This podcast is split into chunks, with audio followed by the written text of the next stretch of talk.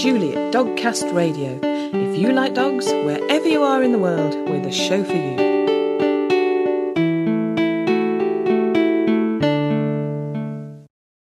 Hello, and welcome to episode 107 of Dogcast Radio. In today's show, we find out about chiengora. It has been um, used in yarns by Native Americans and Scandinavians for blankets and clothing. A lot of people haven't even heard of it, so it's it's really good to talk about. And we also have the Dogcast Radio News. But before all that, we have an interview with dog trainer Karen Wild about some innovative work she's been doing in a school with a Labrador. We started off by talking about Karen's background with dogs. Well, my background with dogs was um, it was sort of a bit erratic to begin with. I, I wasn't one of those children that always loved dogs and things like that. And I did have pets, and I used to sort of train my guinea pigs and things like that. I wasn't really aware that I was doing it and um, and it was only really when I um, when I sort of moved into my own home that I thought, right, I really want a dog because I wanted a companion. Um, and that stayed with me. You know, we did have dogs when I was younger, and they were in and out of our family and that kind of thing. But it was never a big deal for me until I really wanted a companion pet. And it was only then I got this sort of little rescue dog and thought, actually, yeah, it's a bit of a challenge. And I started to train him mm. and went to the training classes and ended up sort of being a bit of a dab hand at it, probably because I'd done a lot of it in the past without really knowing about it and they asked me to um, to be an assistant instructor, and then I qualified as an instructor, and I took I took classes for a while, um, and then um, and then from then on, you know, my family sort of grew. And um, I had a bit of a break from the classes because it was a big commitment. Yeah. And yeah. got back into it through sort of one to one because I find that that's actually it's easier for the person to take in what you're trying to say you can tailor what you want to what they need and what the dog needs, and you know you get much more opportunity to to help them. Really, it's very very difficult I find in a class to help people with a problem. Yeah. You know, it's nice to be able to teach them things and say, well, here is how we do this, and they can have a go. And I love that environment. But I find now I find the one to one a lot more rewarding. I really do. Yeah. And um, and also it can take on any form. So it can take on someone who's you know just had a new puppy and they want to do the right thing um, you know, my kind of dream client, if you like. um, and people that, uh, you know, obviously have gone down the road of, of, sort of having a lot of problems and finally contacted me in a, in a behaviour capacity. So, although I'm a qualified trainer, um, I also wanted to become an accredited behaviourist because I feel that that is an area where really you do need to know exactly what you're doing. Mm. Um, so the experience that I've had over the last, I don't know, must be about 16 years now, is, is really built up to that point rather than diving in at that end and saying, this is what I want to do. It's a natural progression and it's something that I enjoy. Um, you know, so, so day to day, I mean, gosh, it can be really varied. I mean, some days I've got, you know, a, a new puppy and a family that are very concerned to sort of make sure the puppy's going, going to grow up with the children. Mm. Um, and then go from that appointment on to, you know, an old dog that's perhaps waking in the night and wandering about and doesn't really know what it's doing and they're not sure what to do with it and, and you know, speaking to the vet about a case like that um, and and sort of in between fitting my own dogs and my own family. so, yeah. uh, but Coco, the, the, the school dog, has really been one of the best parts of what I've been doing lately. Yeah, um, yeah. I guess that's an extension of you know, obviously it's an extension of your work one to one because mm-hmm. it's you know, although it's not always appreciable. That is life changing stuff because you're you're actually changing the life of the person and the dog you're working with, and perhaps saving mm. that dog from ending up in rescue at times. I imagine. Yeah, well, sometimes yes, uh, yeah. I mean, it, you can't sort of think about it like I think I'd frighten myself to death if I started thinking of it like that. What I normally do, because I really like people. You know, people say to me, well, "You must really love dogs," and I think, yes, I do. But I also absolutely love people, and mm. I really want to get them, you know, sort of feeling good about the situation and feeling that they understand a lot about the situation, you know, and mm. what's relevant to the dog and what's relevant to them and what's relevant most of all to their family. Yeah. And so if you can do that, um, and then they come back to you and say, you know, wow, we've never looked back. The dog's been great. Thanks so much. And you think, great, because I've made sort of lots of people happier. Yeah. Um, and that sounds a bit sugary, but I don't mean it like that. What I mean is, you know, if you can see a problem, I'm a bit like a terrier myself. You know, I tend to grab hold of it and sort of can't let go of it until it's sorted out. Um, so yeah, I, you know, and it, it, you know, sometimes, sometimes, you know, if if you're talking about rescue, sometimes you just have to say to them I don't know if this is going to work, you know, and it can be really difficult to say. And I mm. try my utmost to sort everything else out, but there are times where it's just untenable. but even then, part of my job as, as a counsellor is to sort of try and give them the options and say, you know, you don't have to do this. You can do this or this or this, and then they can make the choice. So you're empowering them. Yeah. Yeah. You know, one one of the things I don't like is is where people are told that they're doing something wrong, or they're made to feel like they're stupid, Mm. or you know that they're, they're you know that just because they don't know something doesn't mean they're stupid. It just means they didn't know it yet. Yeah. You know, so Yeah. so that is something that I, I see as a big part of what I do because a lot of what we do it's not it isn't rocket science. You do need to know what you're doing, but it's not you know, it's not so difficult to take on board once you get your head around it, you know. Yeah. Um, and, I, and I like doing that, and I like to give people that feeling that they can cope. I think that's really important. Yeah, brilliant, brilliant. That sounds lovely. I, I, it's funny because I've talked to a lot of trainers, and most of them say, you know, I love dogs. I oh. don't think I've ever heard one say, but I love people too. It's normally the dog is okay; it's the owner that's the problem. So it's nice to to hear that side of it. You know, Well, I, see it, I, I honestly do see it as teamwork. I, Yeah. I, I, I don't think it's particularly revolutionary, but because because if I don't teach the person, if I don't teach them what to do, the dog's never going to learn anything. I mean, yes, I could take the dog away and train it for them, but you know, if I don't teach them, the dog's never going to learn anything. But at the same time, they've got to accept that they've got an animal there that is going to work in a certain way, that's going to have exceptionally good, you know, sense of smell, for example, in some dogs, and you know, really good senses that people don't have. And if the people don't understand that with what they've got in front of them, there's never going to be that teamwork that I'm really after. So it's a bit of give and take. You know, they have to concede certain things about the dog, but the dog has to understand, you know, that they don't know everything about, for example, road safety. You know, a dog can't Yeah, necessarily yeah. know what's coming down the road and understand the concept of a traffic light. It's very difficult, you know, so it has to be a bit of both. I think you've got to be even-handed, really. But, like I said, you know, there are situations where you just cannot let a dog do what it wants to do. You can't. Um, and I try and be fair with people about it and say, you know, what the dog's doing is perfectly acceptable to the dog, you know, but it's not acceptable to you. So it, it's a bit unfair to lay all the blame on the owners, I think, sometimes. yeah, yeah. Okay, you've mentioned um, your work with Coco, the dog. So tell us um, a bit about Coco and, and the work that you've been doing with her. Um, Coco is um, a chocolate Labrador. Um, she's about 18 months old now, and um, she belongs to the head teacher of a, of a school for special needs called the Willoughby School in Bourne, in Lincolnshire. And um, she was brought in by the head teacher as, as for, first and foremost, a pet dog for him, but also he deliberately wanted to bring a dog to the school um, because he obviously knew that he, he and his uh, um, other half, you know, didn't want a dog to leave it at home all day, and um, they wanted this to sort of enmesh in their lives. And obviously, being the head teacher of a school like like the special school that it is, he it is a very big part of his life.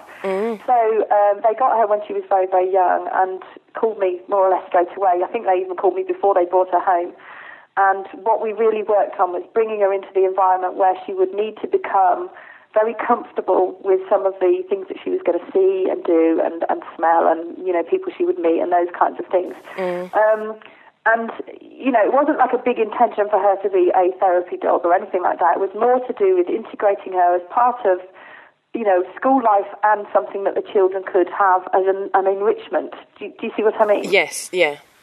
Um, and um, so we started off with, you know, my, my biggest thing with her to begin with was socialising her, getting her used to things, just not really pressurising her too much with training. Basic things, you know, basic expectations that you would do with any puppy, really, but also giving her very gradual exposure to this, the kinds of things that she might come across, you know, children that act differently, children in wheelchairs, um, some might call out suddenly, you know, things like that that perhaps your your normal dog that doesn't come across those things would find extremely out of the ordinary. So we had to make those things familiar with for, for, for Coco. Yeah. Um, and it, and it and it worked very well. I mean, I must say, Adam, who is the head teacher, uh, Mr. Adam Booker, he was extremely thorough. Um, obviously, I think being a teacher himself has, has helped a great deal. Um, But he's also explained that Coco's quite a good therapy for him because you know she can be, um, you know, she, he can take her out on walks. He can get his mind off any stress if he's got any. You know, she's a good companion. So she's she's sort of very very useful, if you like. But also yeah. Yeah. Because she's used to it, she loves the contact. She really does. Um, you know, so so it, it sort of started off like that and developed to where we are now, which is the um, the Coco Academy class that we do. Yeah, yeah. So, so tell us something about that. I mean, well, um, it's really interesting because a school environment, anyway, is busy and there's things going on and people coming and going. But you know, when you've got children with special needs, whatever those are, Mm. as you say, there's a lot more to get used to and behaviour that dogs wouldn't normally see. So it's really Mm. interesting. So tell us about Coco's um, academy then. Well, the academy class, what we what we decided to do um, was to have a class of children that were slightly older, um, who can then make what they learn um, part of um, almost like a not not exactly a qualification, but it is part of their Duke of Edinburgh's award for some of them. They're doing a silver award, um, which is to do with you know animal care, animal handling, um, and that kind of thing. But it works on that level as a very practical basis, but it also works on another basis, which is to do with empathy and understanding um, of, of a creature and how another thing might feel, and those kinds of things that some of the children, particularly those with certain conditions, do find quite difficult. Um, it was important to make sure that they learned about animal care and about pet care and, and those kinds of things, and also you know, what happens if you would do that to an animal? Would the animal possibly, you know, put, you know, might you be putting yourself in danger? Would the animal possibly bite you? You know, things about safety, Yeah. um, as well as looking after the dog, but without making it over familiar for Coco. So, I think by that I mean I was very aware that if we give children an opportunity to interact with the dog, and the dog is absolutely fine with it, which Coco was because she was so used to everything that's going on because we worked so hard on it.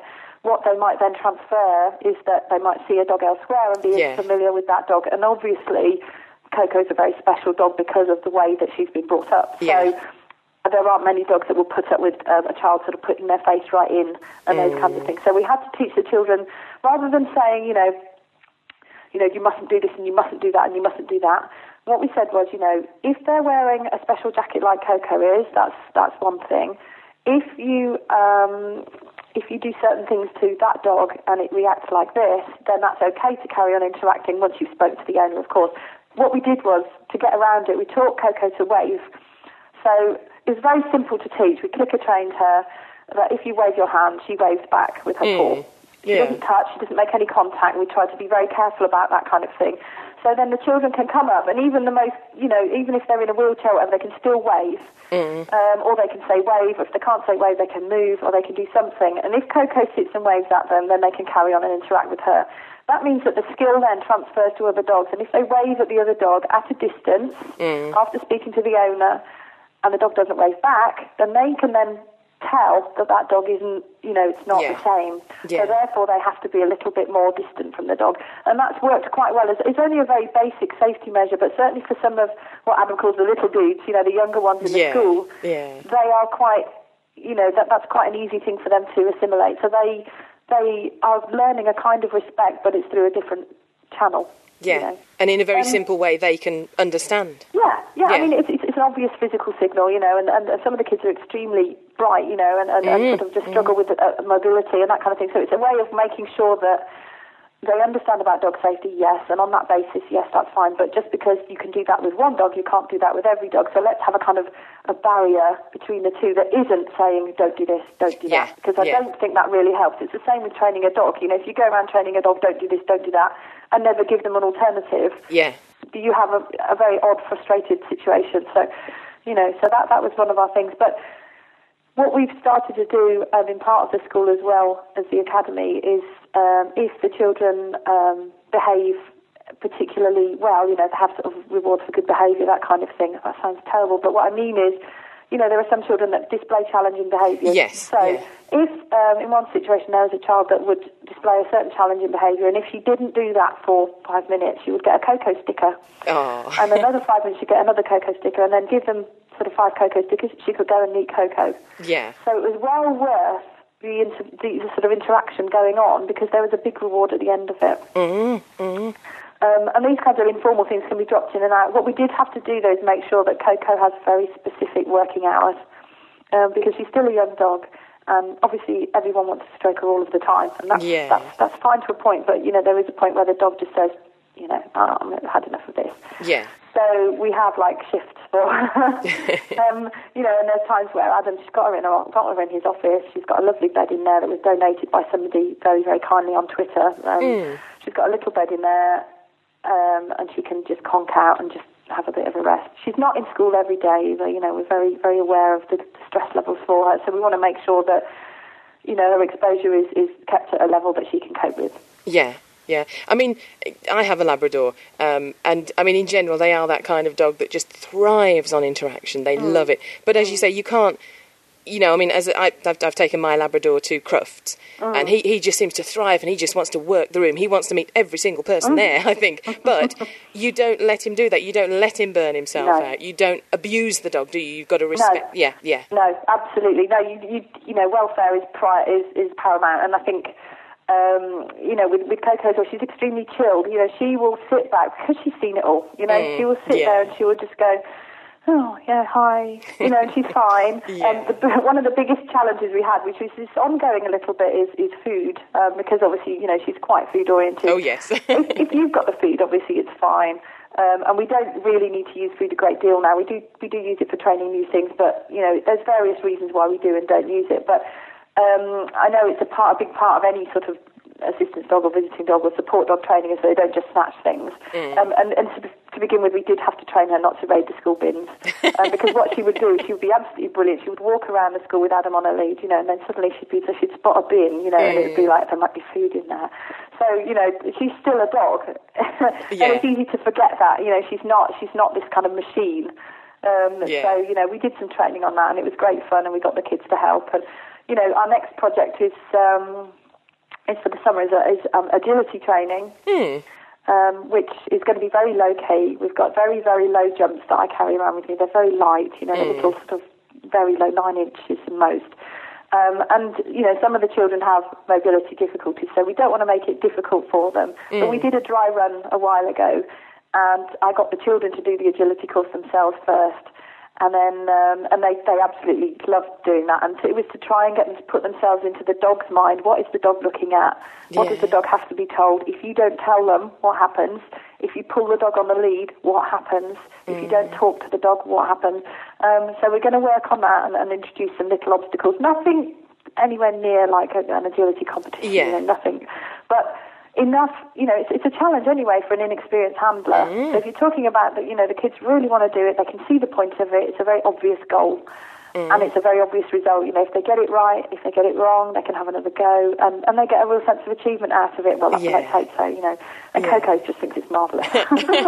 I bet, yeah. I was going to say, it sounds to me like Coco has a wonderful life. If a, if a lab could choose a life, you know, Mm. that's the life they'd choose, I think. I just want to be around kids all the time, you know. So possibly with free access to bins, I think she'd probably Oh, yes. like that bit more. But she's, she's not. She's. I've, I mean, I've seen a lot of Labradors, and they've been, you know, on the whole, the ones that I see, um, usually the ones I see that have problems, but on the whole, the ones Yeah. I see that are fairly, you know, they're fairly, you know, lively and happy-go-lucky and that kind of thing. And Mm. she's she's just got the edge. I think she's an extremely fast learner, Yeah. um, and she's extremely laid back. Which, although she does enjoy people's co- company, she isn't that kind of almost typ- typical. I mean, that's probably not a very good thing to, to say, but you know, she doesn't have that. She will she will happily do things, but Yeah. she's not she's not obsessed. I think he made a very good choice actually when he picked her out.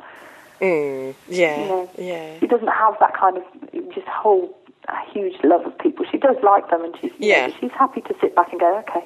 Yeah, yeah. It's actually it is really hard. I mean, it's, it's in some ways it's a brilliant thing, but for example, when you're trying to do heel work to music, and the dog's going, I'm just going to go off and work the crowd for a bit, and then I'll come oh. back and do. And think, no, do, do this now, please. And it's those two loves, food and people. You know, and think, just could you just tone that down a little bit? So sometimes it does get in the way. Yes, I used to struggle with it because I used to think it calls into question: Does my dog actually want to do this, or Yes. would they rather do that? And then I'm thinking, am I doing this for me, or am I doing it for them? You know, Yeah. So, yeah, that's just one of the reasons we give her lots of breaks. Yeah. because I think you know you've got to keep it at a level where she's she's still sort of thinking, yeah, I'll quite happily do that. Yeah. And I think the other thing with the children is that you know some of them have really had not a lot of contact with with animals at all, and they can because it's unusual to them they can be quite jumpy and nervous. And because she's just kind of quite happy to sit there and you know wait for them to do something or wait for them to tell her to do something. And if they're a bit you know scared or a bit clumsy with what they're doing she's very accepting of that. Mm. and uh, and that's very rewarding for them because they know that even if they get it slightly wrong doesn't matter Yeah. because the dog's still there and the dog still does it in the end Yeah. you know um, I mean Adam's sort of ne- one of his next sort of plans is to um, is to work with her with the um, the children that only really work with sensory um, you know, um, they have a sensory room with lights and things like that, and the children can't really get stimulation from what we would consider to be normal social contact. Hmm. They don't they, they don't respond to that kind of thing very much. What they need is is you know a, a more varied sensory Yeah. surroundings, and having Coco present is another part of that. So our next aim is to train her to just lie there and just completely relax, so that the children can feel a warm presence near Yeah. them. Um, And I think that that will be really special if we can get that sorted out. It's it's it's harder for Coco at the moment because she's she's in an environment where there's a lot going on. So actually taking her into an environment where there's other things going on, but everything's very calm and quiet, and she's just expected to join in with that um, in a formal way is, Yes. is going to be an, is going to be another challenge for her. But she's a young dog. She's got fingers crossed a long time ahead of her. So we're, Yeah. we're aiming at that one just for her. It would be smashing. Yeah. Now uh, uh, we've said obviously she enjoys it. Um, Obviously, she enriches the, the school environment for all the children, but she's had quite you know a profound effect on some children, hasn't she? She's sort of helped them speak. Yes, there was well. There was one little boy um, that um, I think it was a boy who has autism. This is sort of given. This story was given to me by Adam, um, who spent a great deal of time with her, and um, and actually, you know, used unprompted sentences to talk to her, which which he doesn't do that with anybody else at all. Yeah. He doesn't um, he doesn't prompt. He doesn't sort of just talk to them, um, and she's the only thing that he will do that with at the school that, that I know of anyway that Adam's told me, and, Yeah. and will say things like, you know, see you later, Coco. Oh. And he doesn't do that with any anybody at all, Yeah. anybody else. I think any sentences he talks are, you know, prompted, and you have to kind of mm. drag the information out. But in this way, it actually is free to almost express what he wants without having to be asked all the time, which I think is marvellous. Yeah. You know, I think that really is, and, and, and for somebody to sort of see that change in someone because it's a dog there, I think is, is, is just really, really interesting. Yeah. Um, so yeah, so, so drawing them out like that is, is fantastic. Yeah. Um, It, it's amazing, just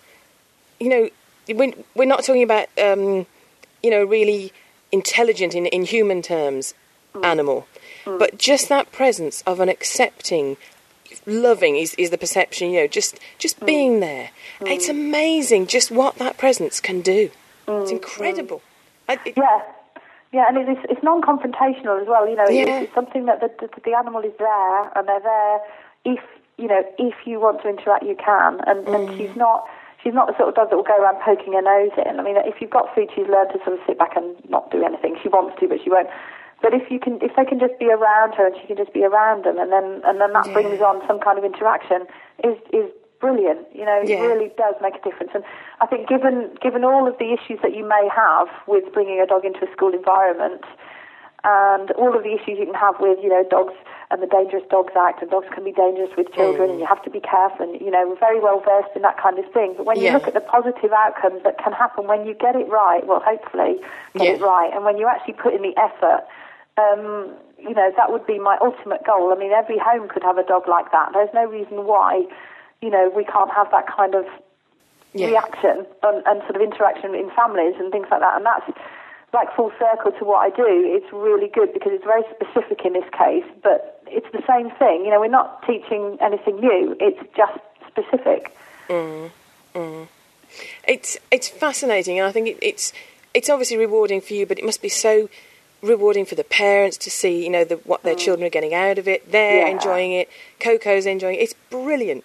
They Um, do fundraising things. I mean, they started doing little. One of the girls made um, little post-it notepads um, and um, with Coco's picture on, and they started Oh. selling those to raise funds for the school. Yeah. Um, and I think you know it's, it's a great thing that you can just bring this extra novelty in. Mm. You know, I mean, I, my children go to a, a school down the road. They don't have a school dog. You know, they're quite envious. I bet. I bet. Do you know? I've worked in one school where the head just bought her her dog in, mm. um, and the kids thought it was wonderful when they, d mm. as you say, as a reward for good behaviour. You know, you've done a good essay or you, whatever mm. it is. Oh, you can go and, and stroke the dog, and it's just such a treat. It's beyond stickers, sweets, everything. So, oh, I get to see, and it is. It's wonderful. As I you mean, say, what a a- contrast. I mean, I, you know, I took, I, I do sometimes look after puppies and do a bit of puppy walking for people because, because I think it's just so important. And, you know, just so that they can get out rather than be at home, you know, and the puppies need to go out. And I, I, I took a puppy in my jacket. It was a very tiny puppy, Oh. very small breed anyway. Um, and I took him he wasn't fully vaccinated. He was in my jacket. I took him up to when, when I went to fetch the children from school. Mm. And the headmistress came out and said to me, I'm sorry, there's a health and safety risk. You have to take the dog off the school premises. And I thought, and I did say to her, how does this represent a health and safety risk? Mm. And she said, well, he's very cute and everything, but, you know, it's against school policy. And I can understand that. I can totally see why if you do it badly, it's dangerous. But if you're thorough, I mean, you know, you look at the example of Coco, it's not it's not as unusual as it sounds, and I'm sure there are dogs all over the country that you know people with you know schools and dogs there.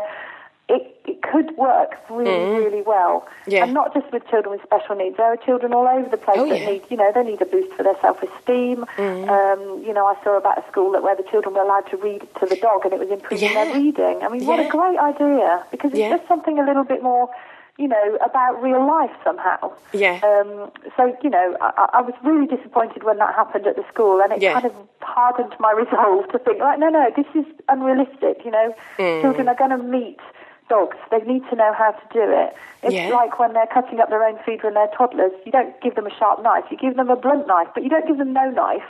You Yes. start them off with a spoon, not a fork, you know, and then you give Yeah. them a really blunt knife and a fork, and so they Yeah. don't poke themselves in the eye with it, you know, and then you work on to the adult cutlery, and then you Mm. then you teach them to chop things up, and you do it gradually. And if you do it gradually, they understand and they can see the responsibilities that are involved.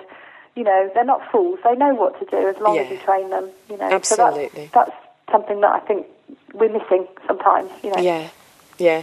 Uh, I, it's it's incredible. I, I don't understand. Well, I, I understand it on an intellectual level, but I don't understand it on an emotional level. As you say, just I, I think that that link between us and dogs, Mm. you know, is so innate and goes back so far. Yes, yes. You know, how how can you not have that? I just don't understand that. But you know, Mm, there you go.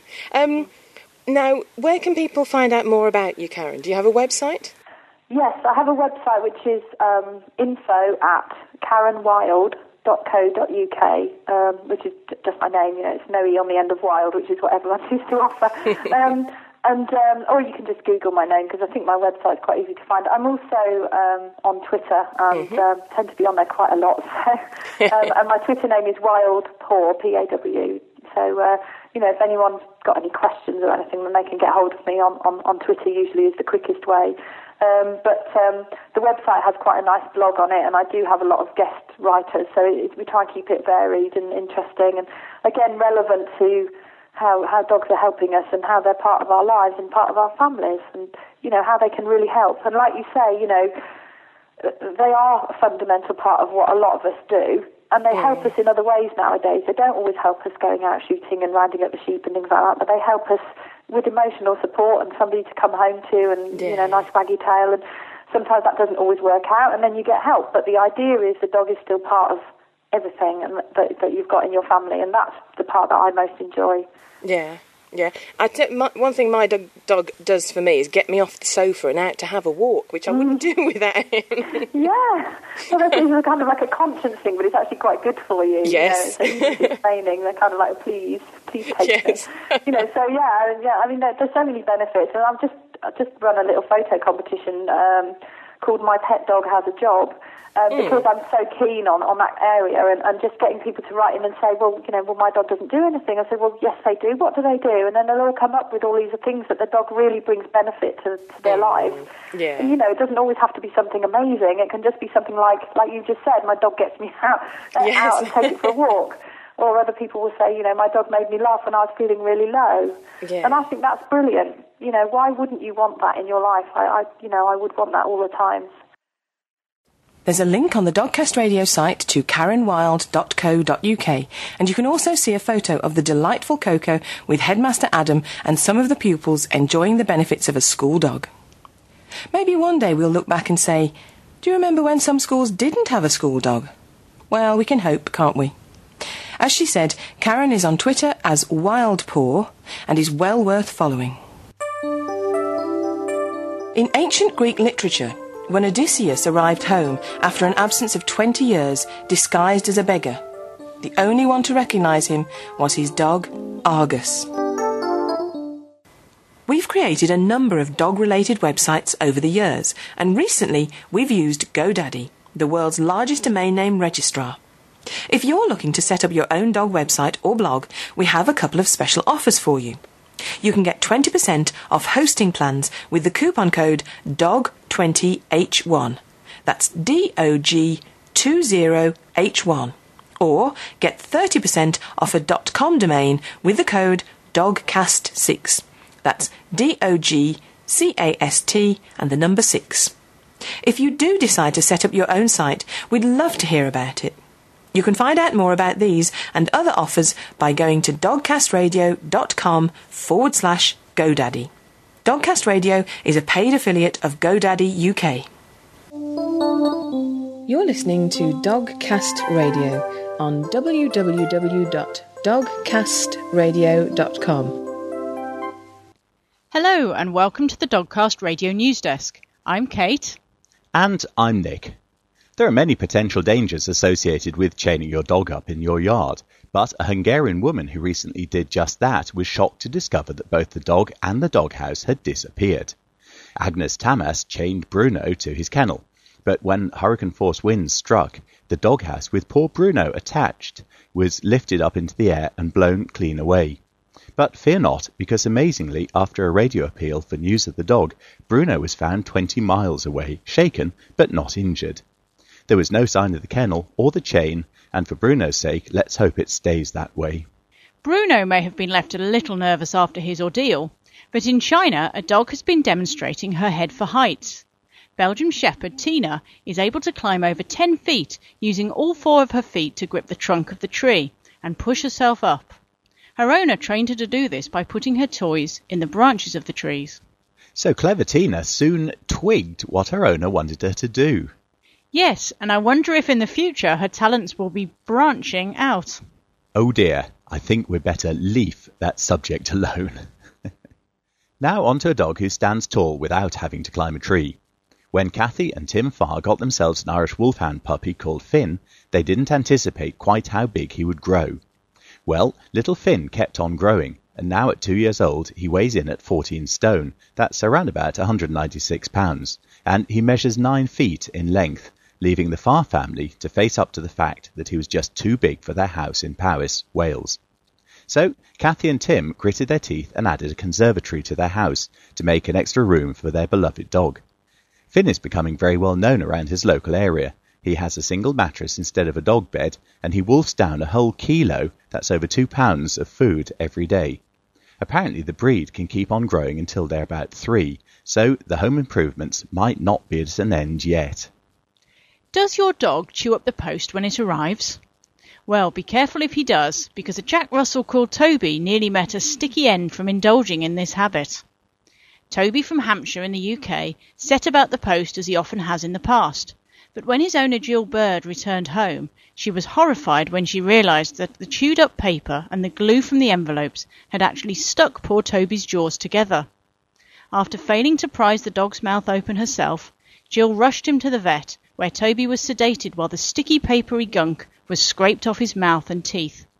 If Toby fails to learn from his mistake, it may be because, after centuries of being coddled and cared for, our domestic dogs have lost the ability to think for themselves. Well, this is according to researchers in Adelaide, Australia. Tests showed that dogs failed tasks that wolves and wild dogs passed with ease.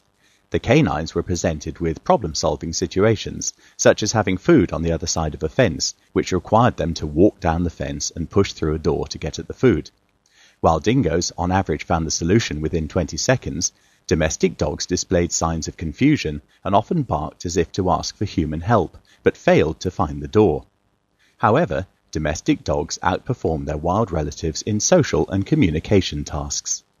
Well, if dogs can manipulate their chosen person into fetching that food from the other side of the fence for them, well, maybe they're more advanced than we give them credit for. And that's all from us on the Dogcast Radio News Desk. Goodbye. The only dog to appear in a Shakespeare play was Crab in The Two Gentlemen of Verona.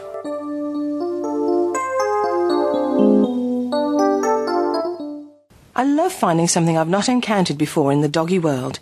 So when I came across a lady who specialises in chiengora, I had to find out more.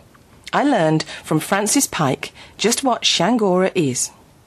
Well, um, chiengora is dog hair that is used for spinning as a fiber. So um, it's it's not a new thing. Um, dog hair that's used as fiber is called chiengora. Chien is French for dog.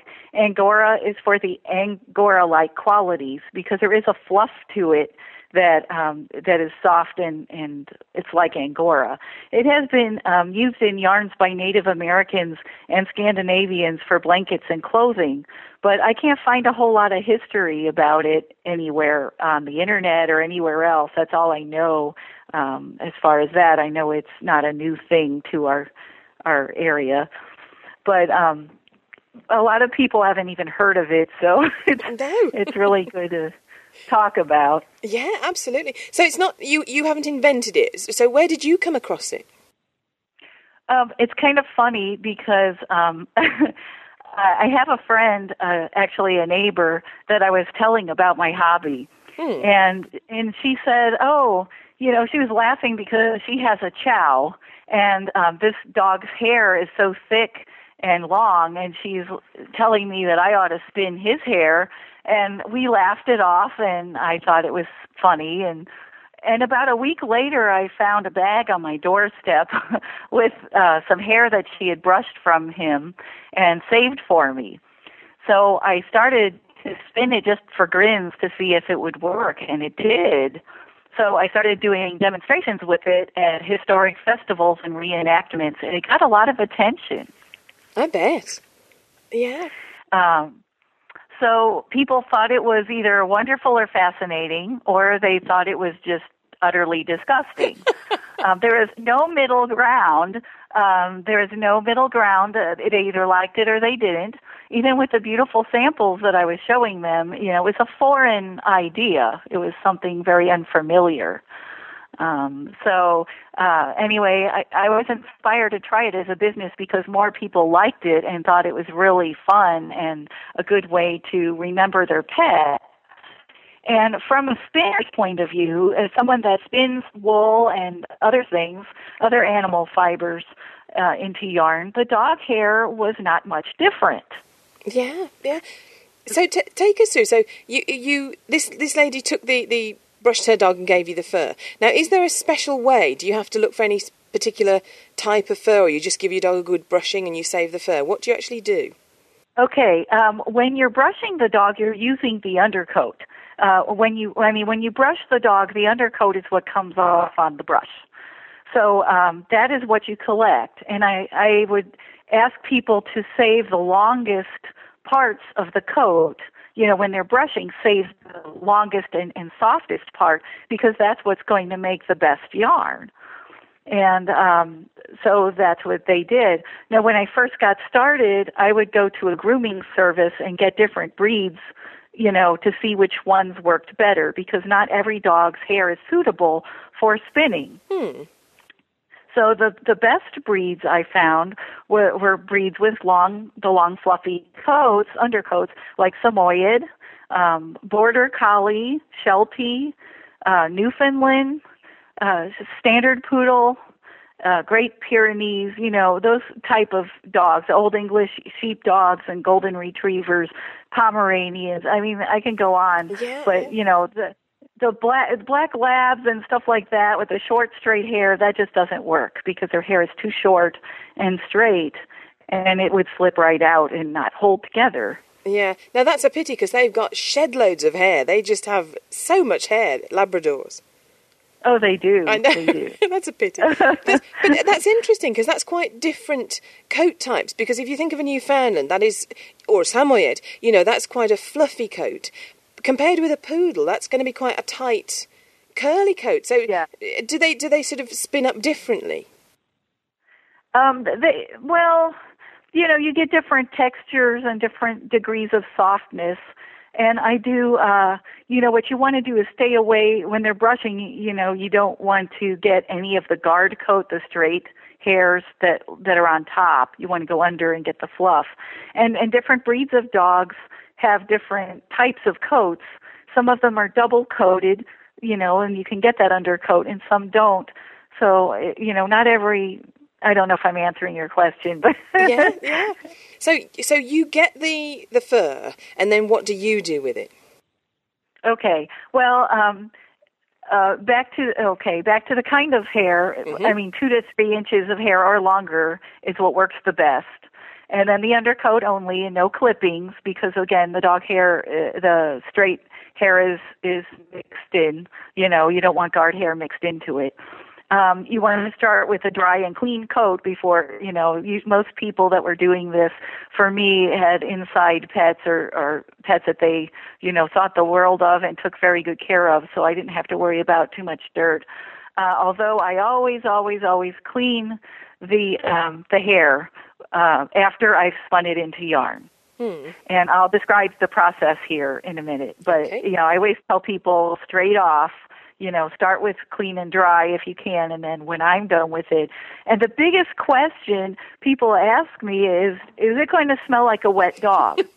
you know, that is, I've been asked that question so many times, and I always I beat them to it, and I say, no, it won't. Uh, when I get done with it, because when it's a finished yarn and I'm done spinning it, I will wash it in um, and I will clean it up. Um, and by doing that, well, maybe I should back up and talk about the process first. Okay. Um, um, okay, people that are saving, well, people that are saving their hair should save it in a paper bag. Um, and then uh, I, I'll take this hair and I'll go to the spinning wheel with it. And the spinning wheel is a, I, I don't know if many people are familiar with spinning, spinning wheels uh, although they've been around for years, many people haven't seen them, and they associate it with Cinderella and fairy tales or Sleeping Beauty. Is it? Yes. Yeah. so um, anyway, what the spinning wheel does, it'll take the loose fibers and it will twist it, and and that twist is what uh, causes the, the yarn to become, or the the hair to become a yarn. So the spinning wheel will do the twisting um, much as the same as if you were to take a bunch of hair and just wad it, you know, and twist it in one direction. You know how it kind of wads up and you get a nice line, yeah, uh, like string out of it.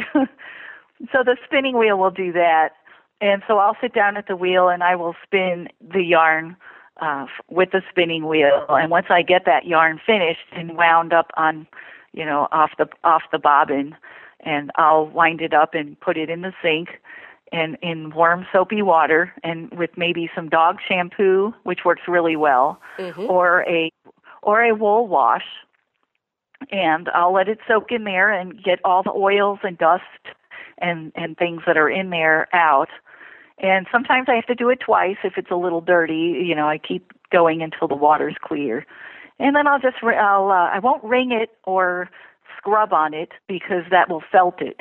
And and you know dog's hair mats it's the same type of thing. If you agitate it too much, you're going to have a a wad instead of nice yarn. So um, you you want to treat it a lot like wool. Yeah. Um, you know, uh, there's different animal fibers that are out there. You may have heard of Angora, mm-hmm. which is rabbit um, dog hair, uh, mohair, which is goat. Um, there's exotic fibers, cons- and uh, chiengora is considered an exotic fiber. Um, what else can you spin? Alpaca. Yeah. Um, you know, mm. so it's treated the same way in in the process. And once it's clean, uh, I will press it between paper towels. Just kind of set paper towel, uh, not paper towels, um, regular dish towels yeah. and press the water out of it. And and then once the water's pressed out of it, I'll just let it air dry, and then um, it's ready to wind on and be knitted with. Mm. wow, it's really fascinating. And what kind of items can you knit with it? Oh, all kinds of things. Um, anything that you have a pattern for that you you would knit something with, you can do with with yarn. You know, anything you can do with yarn, you can do with the dog hair stuff. Um, I have made um, afghans. That's that takes a long time because yeah. you need a lot of yarn for it. Uh, I've made afghans. I've made um, oh, let's see, teddy bears, stuffed animals, uh, pillows like decorative pillows for people um, scarves and hats, mittens, ornaments, just anything you would you would have a knitting pattern for can you can use. Um, yeah, and I mean, as you say, that's a lovely thing. You know, it's great if your dog is, is still with you, but as you say, it's a lovely way to remember the dog. You know, to ha- keep that a little bit of that dog with you, isn't it? Oh, absolutely. Absolutely. Um, and it's gotten a really good, uh, like people that have had pets that they've saved hair and then the pets would die and they would send me the hair they've collected and that is so precious to them it really brings the animal home. Uh, one person said uh, who their dog's name was Waldo, hmm. and Waldo died, and they sent me the hair, and they had a little memorial, and you know, like a little, um, I guess what they keep the ashes in, you know, hmm. after their dog is gone, and and they had a picture of the dog, and then they, you know, I made this little ornament that was shaped like a heart, and I filled it with you know stuffing and it was little three dimensional uh, heart, mm. and I put it on a loop, you know, and they hung it there. And they, when that came to them, the first thing they said was, "Waldo's home." You know, it was it was like their their pet was back with them in some small way, you know. Yeah. So I I I treasure that memory. I have a lot of stories that people tell me about things that that have happened, you know, and and they're um they're, it's precious to them when they get these things back. Yeah. Yeah. So this is a service you offer then? People can send you their dog fur and you will do the spinning and the knitting? Well, this was something I, I did as a business for five years. Oh, right. Yeah. And, uh, yeah, I'm, I'm not doing it any longer, although I still do it, but not as a business. Um, here in this, you know, there's just, it, it got to be too crazy. Uh, Christmas was crazy, yeah. but the biggest thing, it was just me doing it, and it's very time intensive. You know, it takes time to do, and uh, I don't mind doing it. But what happened was my son is allergic to dogs. Hmm. And my husband had turned our office into a studio for me to do my work, and I even had it closed off from the rest of the house so he wouldn't be allergic you know, maybe keep all the hair in one place. Yeah. But the dander and the hair that goes, you know, when you're spinning, that gets into the air, which gets into your ventilation. So anyone that's spinning anything that someone's allergic to or working with something that's an allergen in the house, it just gets into the rest of the house eventually. Yeah, yeah. So I had to stop. Uh, it got to the point where he couldn't come home without sneezing and wheezing, oh. and, and uh, yeah, it was it was too hard to keep going. So, but I still do occasionally when I can spin outside. I'll do something, you know, every now and then. But yeah. Um, so basically, uh, if you can find a spinner or or several, yeah, I know there's there's got to be organizations out there, people that do these things that might be able to take uh, take this uh, pet hair from people that are looking for spinners. You, know, might be able to find somebody out there that will do this. Yeah, yeah. So I, that's what I was thinking. I was thinking, um, I guess the best way for if you want something knitted with your own dog's uh, hair, you know, listeners, um, have a look on the internet and see if you can find a spinner near you and contact right. them. Yeah, yeah. Right. Exactly. Exactly. And another thing that can be done if you're crafty and want to try something, um, you know how sweaters felt in the dryer, they shrink and they, you know, if you put a wool sweater and you wash it and then you put it in hot water or in the dryer and it shrinks real small. Yeah. Um, well, that's that in in our spinners world or crafters world is called felting.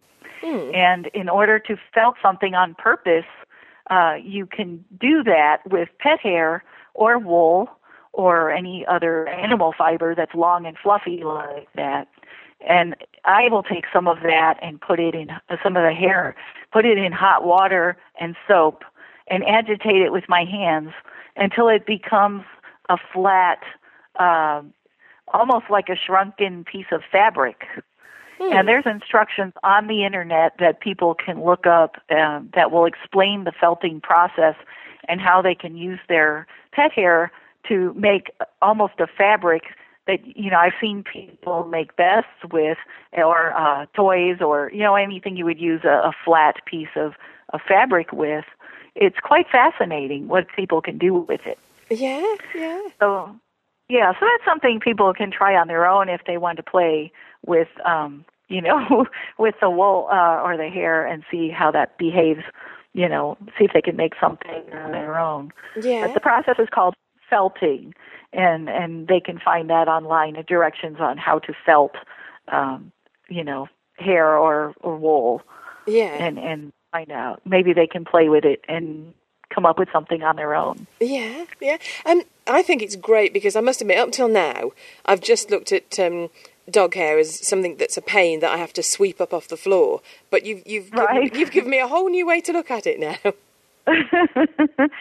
Well, you know, um, I've had people say it's it's like holding when they get a project back from someone that has done something with their dog's hair and they, they get it back. They say it's like holding their kids. so I thought it was kind of interesting. And when their dog, you know, it's like their dog is coming home to them. So that's uh, kind of interesting. And I hope people will give it a try because they'll have a, a useful, petable remembrance of their dog, and that'll bring them comfort and last a lifetime. So it's, it's a very special thing. That really appealed to me, and you can find out more about Fran at her website weedwhackerknits.blogspot.com. But please be aware that the blog is more about knitting and is not especially about chiengora. If you knit anything using your dog's fur, we'd love to hear about it. The term Dog Days comes from Roman times, when it was believed that Sirius, the dog star, added its heat to that of the sun from July the 3rd to August the 11th, causing very hot temperatures.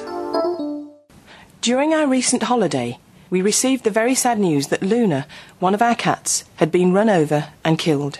I've mentioned the enriching effect the cats have had on our lives, and both Buddy and I have written about them. You'll find a tribute to Luna in the Dogcast Radio blog, because frankly, I haven't got the heart to read it out. But she was, as I entitled the blog post, a cat who stole the heart of a dog lover. There's a lot of discussion and disagreement about the choice of companion, canine or feline. But perhaps the thing that unites cat and dog lovers the most is our grief at losing them. As I've advised so many others in their time of loss, I find comfort both in knowing we gave her a good life and cherished her, and of course, in the company of Buddy, Star, and Leo. While we were on vacation, we met up with some family members and made the most of the good weather, sitting at a table outside a beachside cafe. At one point, a thoroughly wet Labrador, fresh from his swim in the sea, arrived at our table. He wasn't doing any harm, just having a scout round to see if any food or fuss was available. Jenny and I immediately talked to the dog and petted him, despite the fact that he was wet. When he went near my sister in law, she froze up, sitting stiffly, and said she was terrified in case he touched her. She's not a dog lover at the best of times, but a wet dog filled her with greater than usual dread. I do think that dogs are usually at their friendliest when they're wet through, and maybe that's a situation that sorts the dog lovers from the non dog lovers. It certainly did at our table that day. It started me thinking what other situations sort out the two types.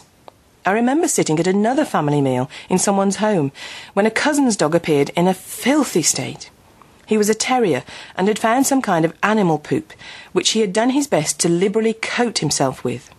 As luck had it, I had some dog shampoo and some disposable gloves in the car, and within a minute or two, the terrier's owner and I had set to work on him, pressing a handy garden hose into use. The others present watched from a safe distance through the window with a mixture of amusement and distaste. Maybe it's when a dog is wet or dirty that he really finds out who his friends are. What situations have you encountered that sorted out the dog lovers from the not that enthusiastic? Till next time, look after yourselves and your dogs. Thanks for listening to Dogcast Radio, available from www.dogcastradio.com. That's D O G C A S T radio.com. If you'd like to get in touch with us, and wherever you are in the world, we'd love to hear from you. You can do so in a variety of ways. By phone from the UK, you can contact us on 0121 288 0922. From the US, you can contact us on our American number, which is 315 849 2022.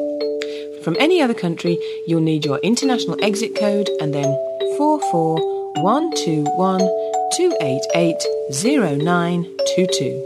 You can contact us on Skype with the ident Dogcast Radio. That's all one word, Dogcast Radio. By email, you can contact me on julie at dogcastradio.com. When contacting us by email, if you have the facilities, please record your questions or comments and send them to us as an audio file. That way we can include them directly in our programme. We can accept most formats, for example WAV, MP3. All these methods of contacting us can be found on our website, which is www.dogcastradio.com. And as ever, the final word goes to Jenny. What do you get if you cross a dog and a phone? Golden receiver.